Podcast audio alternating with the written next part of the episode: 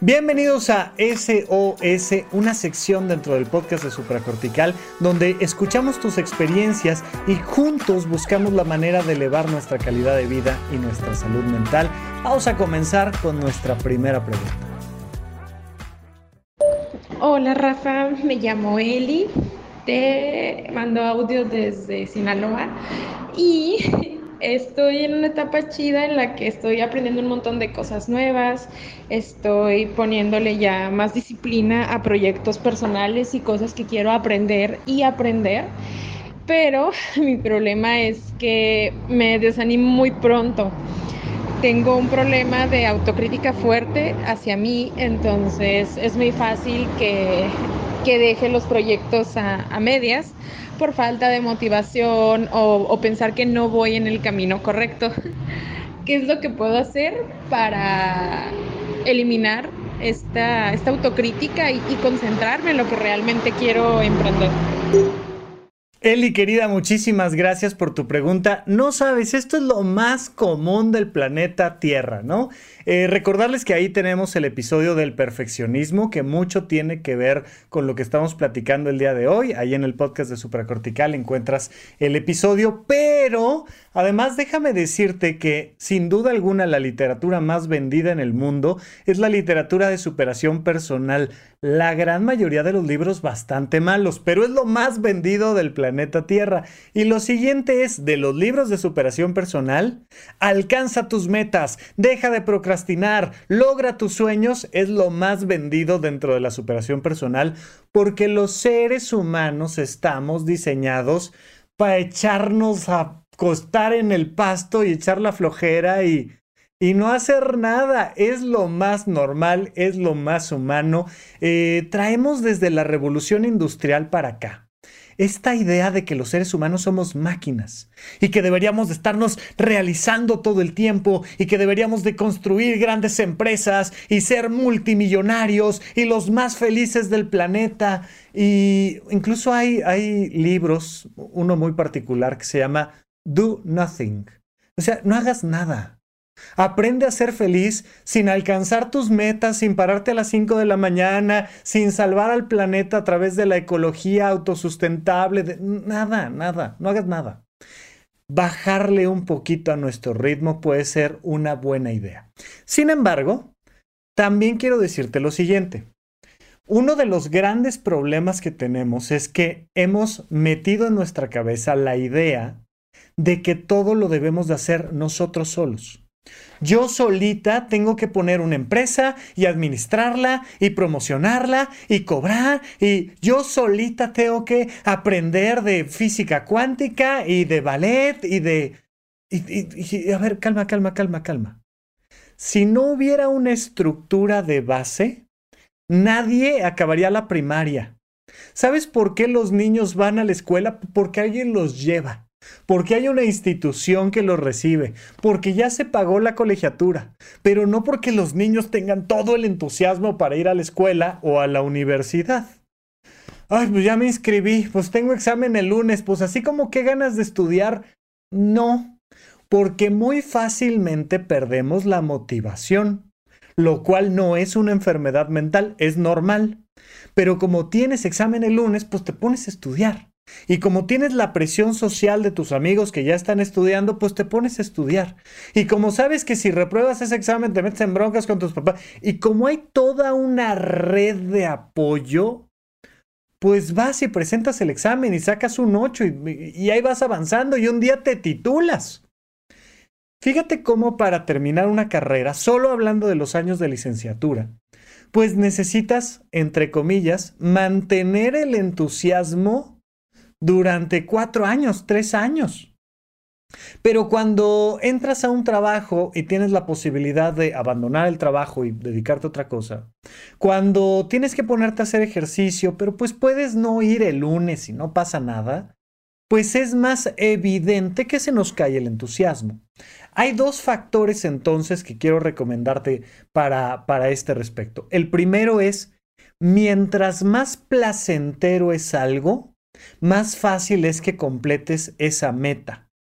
Si algo es sexy, o si algo sabe rico, o si algo se siente padre, o si algo es súper emocionante, como un concierto, pues es más probable que el entusiasmo se mantenga. Nuestras emociones sirven para convertirlas en acciones. Entonces, mientras más me emocione, más voy.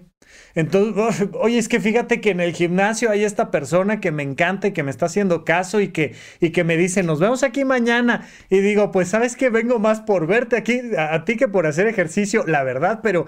Y entonces te empiezas a dar cuenta de que el sexo o el amor o el placer o, o la sorpresa nos ayudan a mantener el entusiasmo. Pero los placeres a mediano plazo, a largo plazo, como este, ay, un día quiero dar una conferencia en el Auditorio Nacional, pues no es algo que sea tan placentero inmediatamente y requiere de mucha talacha. Hay que pagar impuestos, hay que pararse temprano a hacer contenido en redes, hay que. Y entonces es muy fácil que pierdas el entusiasmo. Em, por tanto, la recomendación es trata de que eso a lo nuevo que te estás metiendo sea lo más placentero posible. Que naturalmente tus emociones te jalen a hacer eso que te gusta y que por tanto lo vayas haciendo de manera más profesional y te dé un resultado. Pero por otro lado, trata de crear una estructura que te obligue a mantenerte en el camino. Estaba platicando con un amigo que me decía, oye, fíjate que me fui de hiking y de repente a la mitad de la ruta dije, ya no quiero. Ya, ya, no puedo, ya, ya, ya me cansé de caminar, ya no puedo. Pero pues vengo con un grupo y el grupo va a seguir avanzando y o me bajo de la montaña yo solo, que son tres horas caminando, o me sigo con ellos hasta el campamento base, o me quedo aquí a ver qué me pasa. Pues de repente te pones en circunstancias donde ya firmaste un contrato, o donde tus amigos están igual de comprometidos que tú, o donde algo pasa que has creado una estructura, pues que ni hablar, mi amor, tienes examen el lunes, ponte a estudiar. Y entonces, pues, mm, sin mucha motivación, pero sigues adelante. Hay que ir combinando las dos cosas. Que emocionalmente sea congruente contigo y sea placentero y te motive, pero que los días de bajón, la estructura te sostenga y te diga, ándale, vamos, síguele, síguele, síguele. Última recomendación, redoblar esfuerzos y descansar. Cuando ya no puedas, tienes siempre dos opciones. Descansa un poco, pero no llegues a cero. O redoble esfuerzos. Oye, voy caminando, ya me cansé. Camina más despacio, toma un poquito de agua, pero no te pares por completo.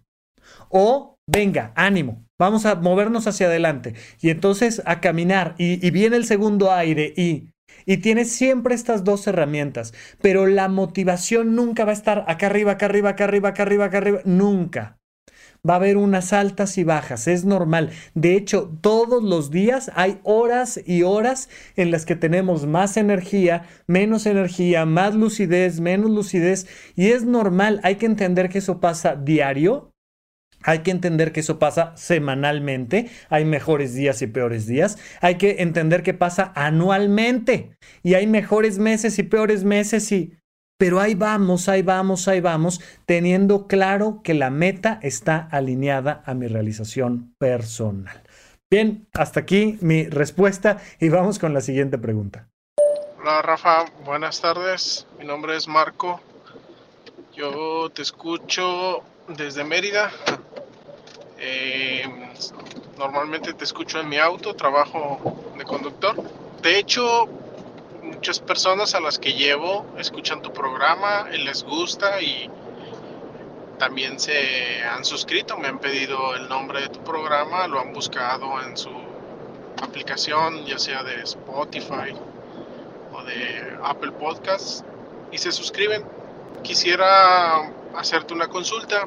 En cuanto a mi esposa, sufre de ataques de pánico y ansiedad cuando tomamos decisiones, sobre todo decisiones muy importantes. Han tenido que ser pues al mudarnos, al casarnos, al tener un hijo, pero son pues sí crisis que incluso la llevan a desmayarse. eh, entre otras cosas. Ahorita pues ella ya se está atendiendo, ya, de hecho ya tiene tiempo atendiéndose, pero recientemente tuvimos que tomar otra decisión de mudanza y se volvieron a presentar esas crisis, aunque ella ha tenido ya tratamiento. Un poquito de contexto, ella sufrió abuso de parte de, de un familiar muy cercano cuando era una niña.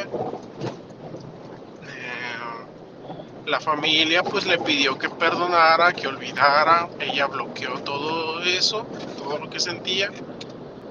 Este,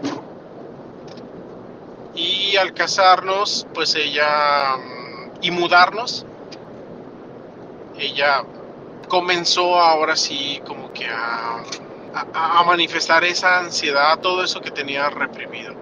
Pues solamente lo que yo quisiera es que si tal vez tú me pudieras aportar algo, algo distinto, o sea, algo de parte tuya, pues te lo agradecería mucho. Muchas gracias de nuevo por los programas.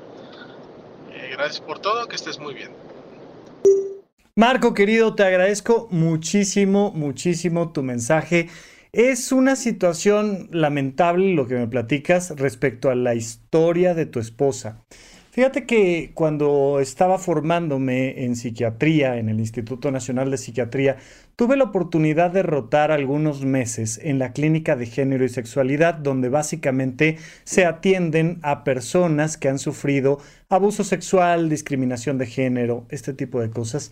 Y algo que me llamaba mucho la atención y que pues es bastante evidente, me topé con muchas mujeres que sí les había dolido mucho el abuso, por supuesto que había sido un gran impacto, pero el tremendo impacto y lo que realmente les había lastimado era que la familia, particularmente mamá, papá, apoyaran al abusador y no a ellas. Eso es algo que lamentablemente en el caso de tu esposa ya pasó, pero que tenemos que hacer todo lo posible porque ninguna persona en nuestro país y en nuestro planeta pase por eso. Por esta idea de, ay no, es que cómo vamos a ofender a la familia o a lastimar los vínculos o a... Y entonces se ponen del lado del agresor. Hay que manejarlo con mucho cuidado, hay que manejarlo con delicadeza y por supuesto con profesionales que estén acostumbrados a manejar este tipo de casos. Psiquiatras, abogados, eh, por supuesto, hay un montón de grupos de mujeres que dan este tipo de apoyo. Recién estuvimos platicando con Itchel Cisneros sobre estos temas relacionados con el acoso laboral. Eh, podríamos en algún otro momento platicar de qué hacer una vez que se da un abuso al interior de la familia, pero sin duda alguna, siempre estar del lado de la víctima y no del victimario. En el caso de tu esposa ya sucedió. Y ciertamente cuando sucede, suele dejar estos, estas agresiones emocionales que se vuelven complicadas manejar después. Y pasa, y pasa constantemente. Entonces hay que entender que tiene un origen y que no es nada más, ay, pues ya, toma decisiones y ya, sino que todas las personas tienen las más profundas razones para ser como son y para responder como responden entendemos este proceso, pero lo siguiente es, en la medida en la que ella se sienta en un lugar seguro y sepa cómo tomar una decisión, cada vez le va a ser más fácil, más fácil, más fácil, más fácil. Si únicamente le pedimos opinión y tomamos decisiones ahí de vez en vez cuando nos vamos a mudar o cuando vamos a tener un hijo, pues cada vez va a ser más difícil probablemente sería algo interesante plantear con su terapeuta, que espero yo que esté recibiendo tanto atención psiquiátrica como psicológica, pero plantear con su terapeuta el, oye, ¿qué te parece si cada dos meses venimos y nos juntamos los tres, ¿no? El marido, ella, o sea, tú, Marco, tu esposa y, y el terapeuta o la terapeuta, para en un ambiente a gusto, seguro, donde se sienta contenida, pues poder platicar de las cosas más importantes que están sucediendo en nuestra vida y qué decisiones tenemos que tomar. Y hacerlo como un ejercicio, como un ejercicio de práctica. Su terapeuta le tiene que enseñar a tomar decisiones y enseñar a tomar decisiones a alguien muchas veces implica el decirle, ten la confianza para decir, no quiero. Porque por lo que me platicas, pues mucho viene del problema de que ella no se siente con la confianza de expresar lo que realmente piensa o lo que realmente siente por esta historia que me cuentas. Entonces decir, ¿qué sientes? ¿Qué piensas? Y, crear este ambiente seguro para que se pueda expresar y para que la escuchemos y para que le digamos, va, te escucho. Te escucho y a lo mejor no estoy muy de acuerdo con tu opinión, pero te escucho y se vale y la ponemos sobre la mesa y vemos qué es lo que más conviene y tomemos decisiones, practiquemos.